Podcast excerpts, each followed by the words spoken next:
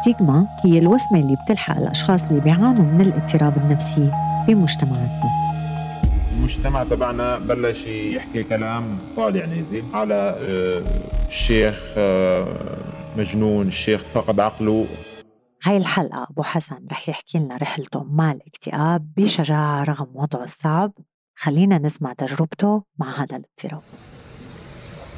السلام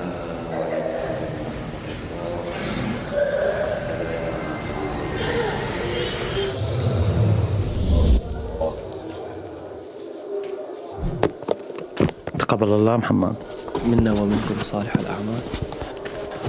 لك سمعت شو صاير صحيح؟ لا والله شو صاير؟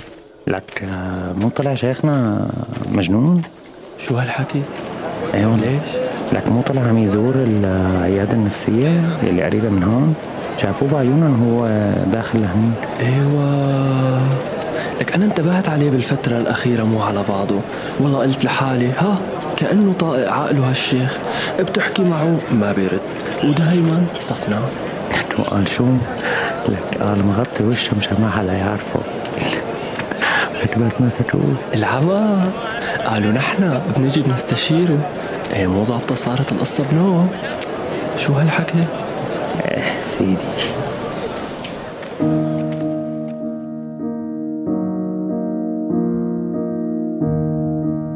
عائلي، يعني عائلة ملتزمة. الوالد تبعنا رجل دين.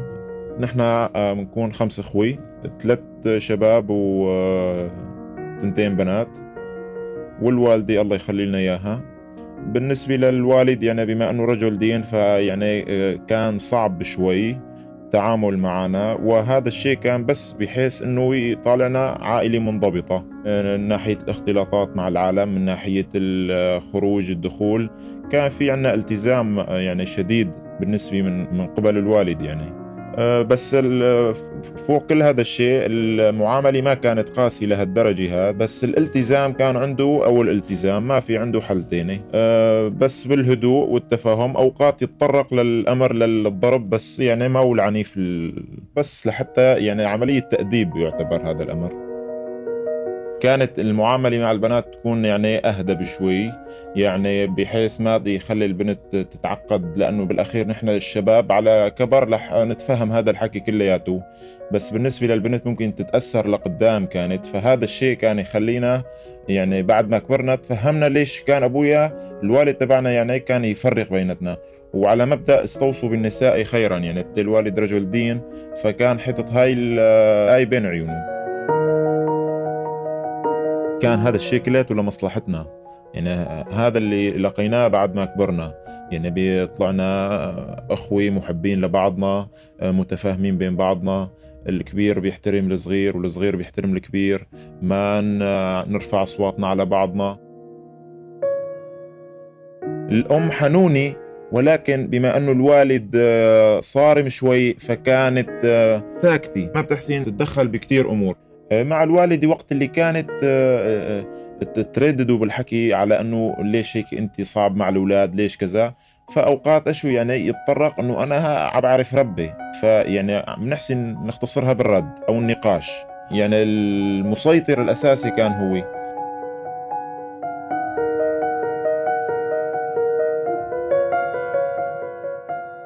وقت الكذب، وقت اللي بيكتشف أنه مثلاً كان قيلنا على شيء ونحن نفذنا غير شيء، أو سألنا على شيء ونحن جوابنا كان شيء تاني، يعني أغلب الأحيان بالكذب. ما كان صارم لدرجة أنه هالأب اللي عمل عقدي للأولاد تبعه، لا كان هو يشد ويرخي، يعني مهما كبرت المشكلة مهما كبرت ما كانت تطول معنا فوق النص ساعة، كان يجي بكل هدوء وحني يقوم بمراداتنا، يعني يخبرنا ويفهمنا أشو اللي صار وليش هيك صار، وما ما يخلينا ننام زعلانين. فعند كبرت أنا ودخلت نفس المجال تبعه فصارت بيناتنا ب يعني بالسنوات الأخيرة أه مثل ما بيقولوا انسجمنا كتير، أه باعتبار أني أنا الأخ الكبير إلهن، فبعد ما كبرت ووعيت أنا قبلهن يعني صاروا يعتبروني أه الخط اللي بدهم يوصلوا فيه للوالد، فصار إذا أي مشكلة صارت مع أحد الأخوة ما يتطرق للوالد بشكل مباشر، يحطني أنا كخط وصل بيناتهم، وأنا من ناحية تانية أنا كنت أهتم فيهم كتير يعني، وما قصر تجاههم، وكنت عاملهم بحني يعني، مثل ما بيقولوا الوالد كان يشد وأنا أرخي.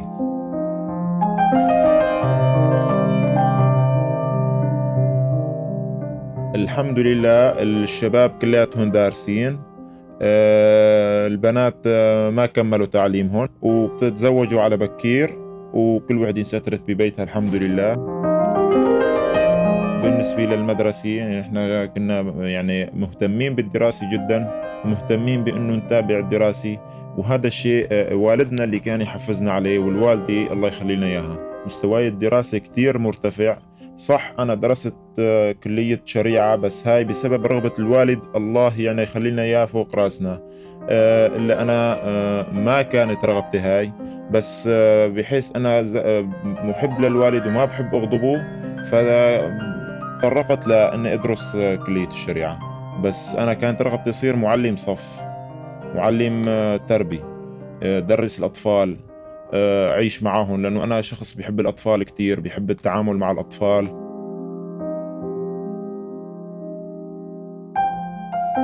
أنا شخص اجتماعي، محب للأصدقاء جدا، محبوب يعني، ومثل ما بيقولوا أي حدا بأصدقائي كان ينحط بمشكلة أنا يعني كان يحطني خط أول حتى للإصلاح فيها، يعني مثل ما بيقولوا مصلح بين الأصدقاء، يعني الشاب الصالح.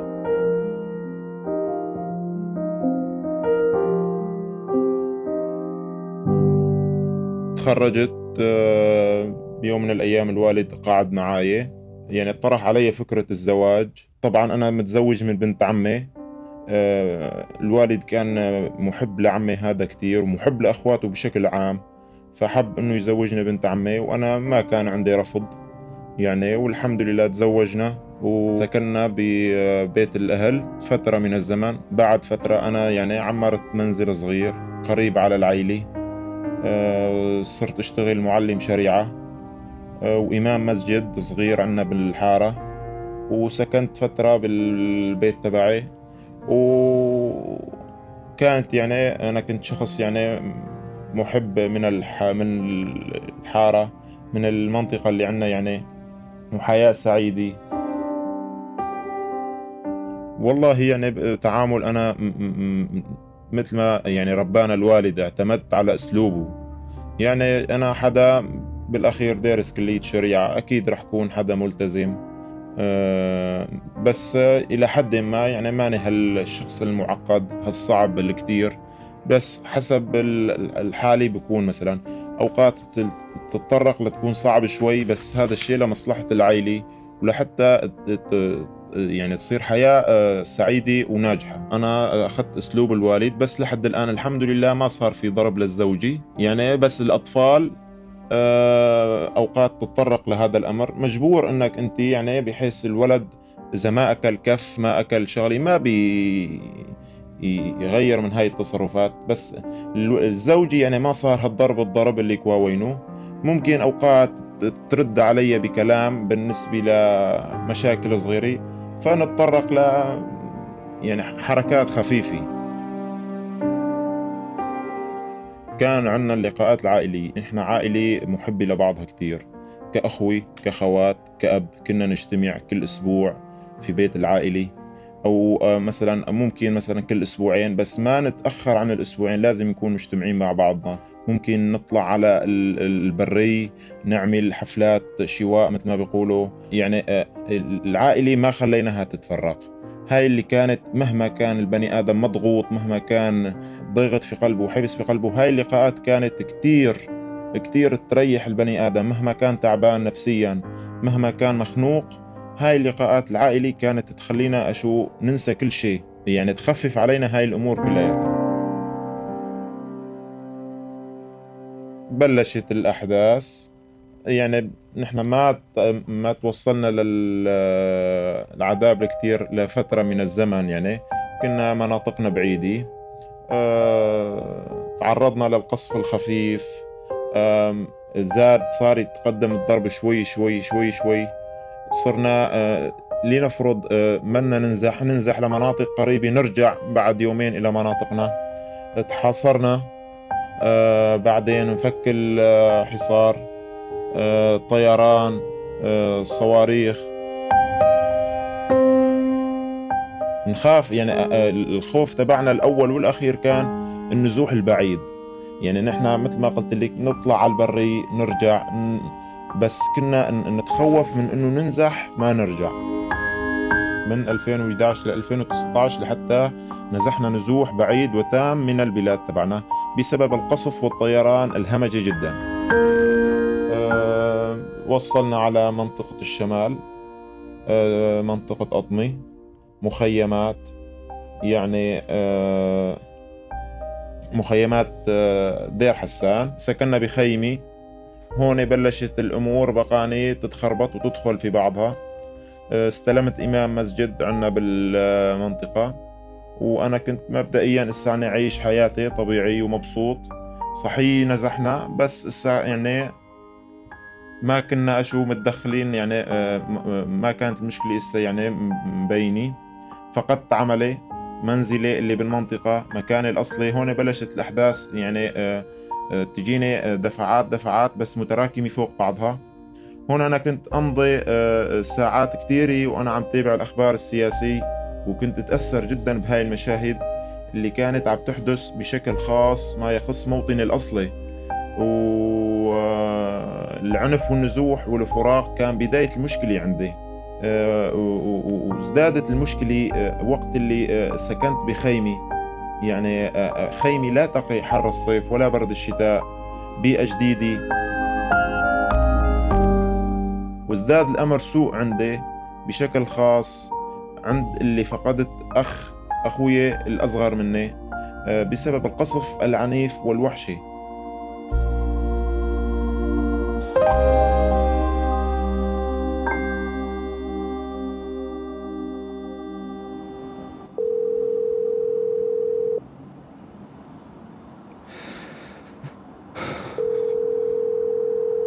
كيفك أخي؟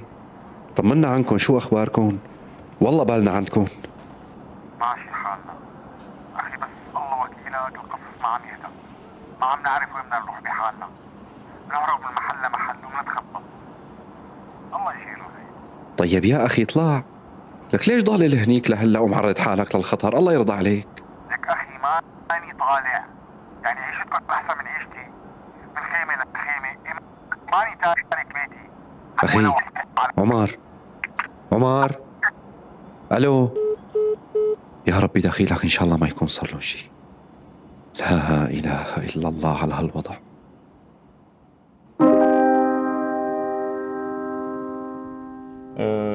ازدادت حالتي سوء، يعني صرت حدا حزين أغلب الأوقات، مزاجي عصبي عكس ما كنت عليه سابقا خالص. أنا كنت حدا بسيط سعيد. مع صار في عندي مشاكل مع زوجي بالرغم اني بحبها، بلشت انفر من الاولاد، صرت حدا سوداوي، يعني مثل ما بيقولوا ما عاد لي نفس لاي فعل، قليل الحركه.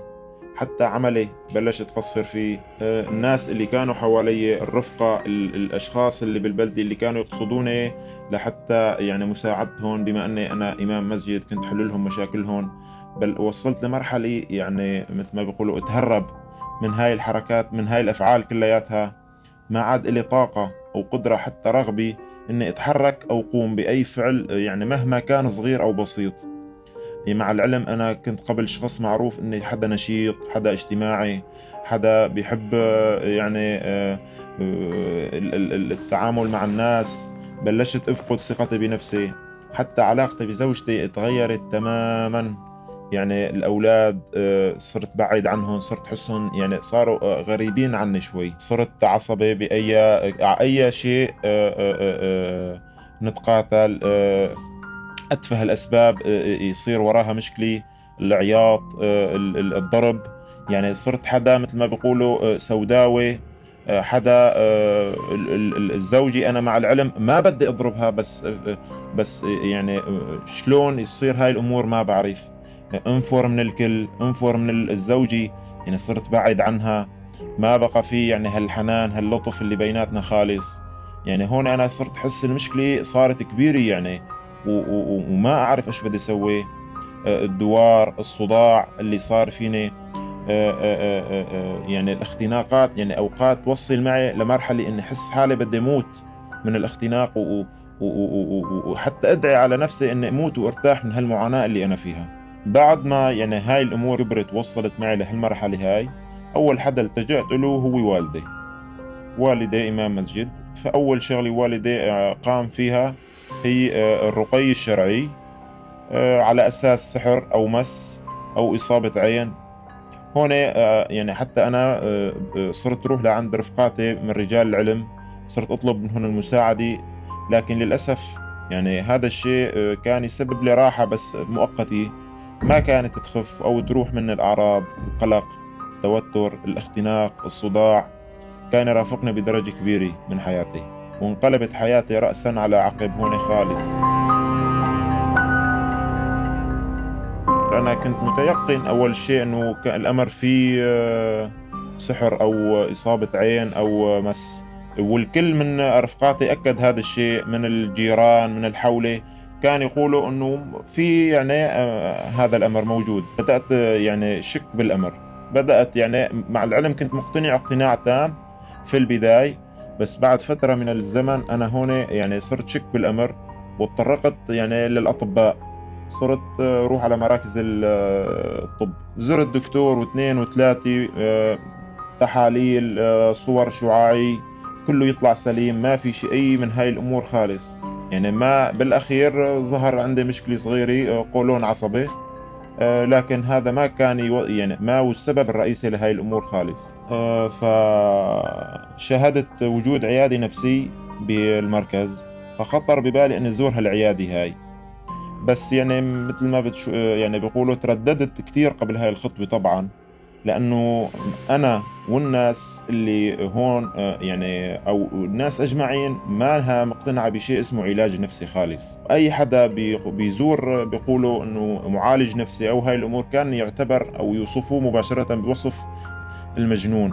ما كنت حابب أوصل لهاي المرحلة خالص. أنا بالبداية معلوماتي عن المشكلات النفسية كانت شبه معدمة يعني، مؤمن داخليا كوني إمام مسجد بعدم وجود هاي الأمراض نهائيا، وكنت خاف إنه العالم ممكن يعني تشوفني داخل على مص على العيادة النفسية.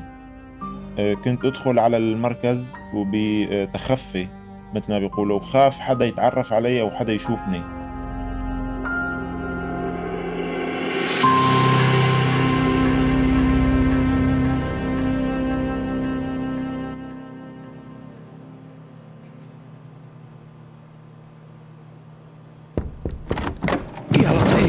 يا لطيف، من وانت؟ يا دكتور ليش بسم الله ليش هيك لابس؟ اطلع برا، اطلع اطلع لبرا عبالك. هو طالع ليش عم تعيط؟ مين انت؟ ليش عم تعيط؟ طول بالك. طيب شو هذا يلي على وشك؟ مو مبين مين انت، مبين عليك مجرم. يا دكتور انا امام الجامع ابو حسن، ما عرفتني؟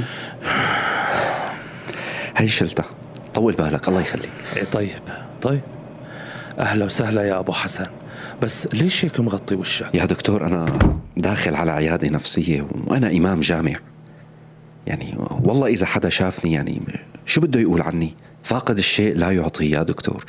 كان لازم يعني كان لازم أتخفى مشان ما حدا يعرفني، ما تواخذني. طيب تفضل اقعد أبو حسن، تفضل، هات لنشوف شو عم بيصير معك. والله يا دكتور في الزيارة الأولى يعني للغرفة، الشيء اللي شجعني على الحديث والبوح بمشكلتي هو السري اللي أكد لي عليها الداعم النفسي، السري والخصوصي.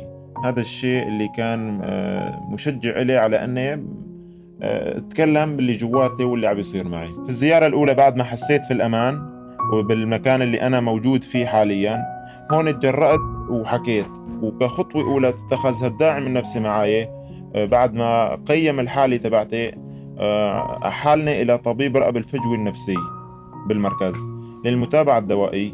تابعت عنده دوائيا وحضرت عدة جلسات عند الطبيب وعند الداعم النفسي، وخلال الجلسات هاي تم توريده بمجموعة من الطرق اللي الهدف الأول والأخير تبعها يعني التخفيف عني وعن مشاكلي اللي أنا عم بمرق فيها، منها الاسترخاء، منها يعني مساعدوني على أني أرجع عيد نشاطاتي الأولى اللي كنت استمتع فيها بالأنشطة اليومية اللي كانت سابقا ممتعة إلي.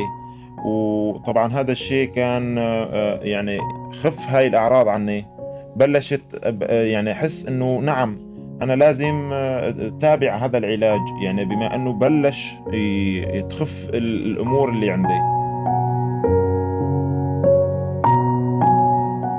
نظرة الاستياء من الشعب اللي حواليه صارت تخف، يعني الأفكار تبعي تحسنت تجاه العلاج النفسي، صرت أحس أنه نعم في هذا في شيء اسمه علاج نفسي، في أمراض نفسية.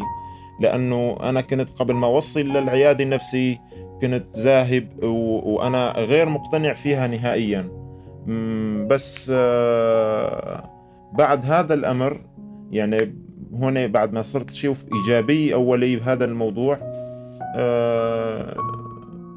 قلت الأمور عندي، فالصداع خف، القولون صار يخف عندي، الأعراض الجسدية، الخنف، الاختناق، كلها صارت تخف. صرت أتقرب من الزوجي، من الأولاد، رجعت حياتي طبيعي، رجعت للأنشطة اللي كنت أقوم فيها سابقا، كنت رجعت للتعامل مع الأصدقاء، كنت حدا يعني بلشت أحس بفرق كبير بين قبل وبعد، بس أشو كان هاي الفروقات بلشت تدريجية يعني.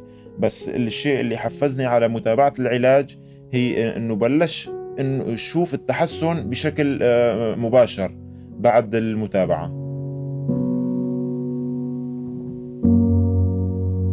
الوالد لو كان له خبر أني راح أروح على العيادة النفسية كان راح يمنعني من هذا الشيء، وممكن أنا ما كنت راح أقدر أروح لو أني مخبره، بس اني رحت بالسر. آه هذا الشيء اللي خلاني اتابع آه هاي الامور بعد التحسين.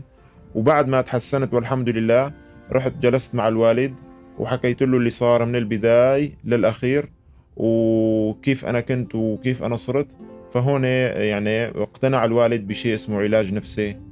آه بس بالاخير في احد من الاشخاص شاهدني عم زور العيادة النفسية، بس هون أنا بالأخير صح خفت، ويعني مشان أنه نظرة العالم راح تتغير، يعني عملي بالأخير هذا ومستواي الاجتماعي أنا كإمام مسجد العالم بدها تلجأ لي لهاي الأمور، بدهم يشوفوني أنا رايح على عيادة نفسي، فهذا الموقف كان كتير محرج إلي. بس الأمر عدى، بس كانت اللحظات الأولى لهذا الأمر كانت يعني كتير أثرت فيني إنه وتلبكت من الموضوع وانحرجت إنه أنا أنا شيء فيني فوت على عيادة نفسية.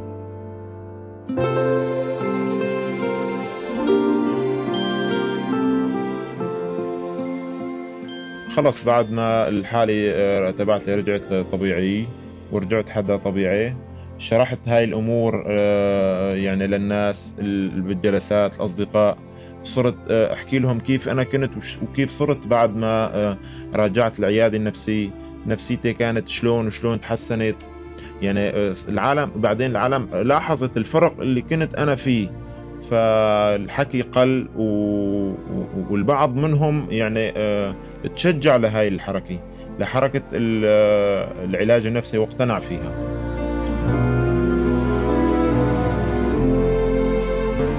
صرت توصلهم أنه العلاج النفسي ما هو عار ولا هو وصمي، مثل ما نحن بنهتم بصحتنا الجسدية لازم وضرورة نهتم بالصحة النفسية ونطلب منهم المساعدة، لأنه مثل ما صحتنا الجسدية مهمة صحتنا النفسية هي أهم. ناوي تابع تحصيلي العلمي وكمل دراسات عليا والاهتمام بأولادي وبأسرتي أكثر، وتابع مع أولادي دراسيا، وارجع وطد العلاقة بالعائلة، وارجع يعني اهتم بالزوجي أكثر والمجتمع اللي حواليه، ارجع مثل ما كنت أبو حسن القديم، وطور من نفسي لصير أبو حسن أفضل بتحصيل العلمي، بتربيتي لأولادي. أنا إذا بدي أقدم بحسن أقدم نصيحة وحدي يعني للناس أو لأي شخص عنده تعب أو حاسس بأرق أو إرهاق، لا يتردد أبدا أبدا بمراجعة عيادة نفسي أو الدعم النفسي بأقرب منطقة عنده، لأنه أنا كنت بمنطقة وصرت بمنطقة ثانية بالعلاج النفسي، وله أفضلية تامة إلي العلاج النفسي بعد فضل رب العالمين، إني استعدت حياتي، إني رجعت حدا سعيد، ورجعت لحالتي النفسية الطبيعية.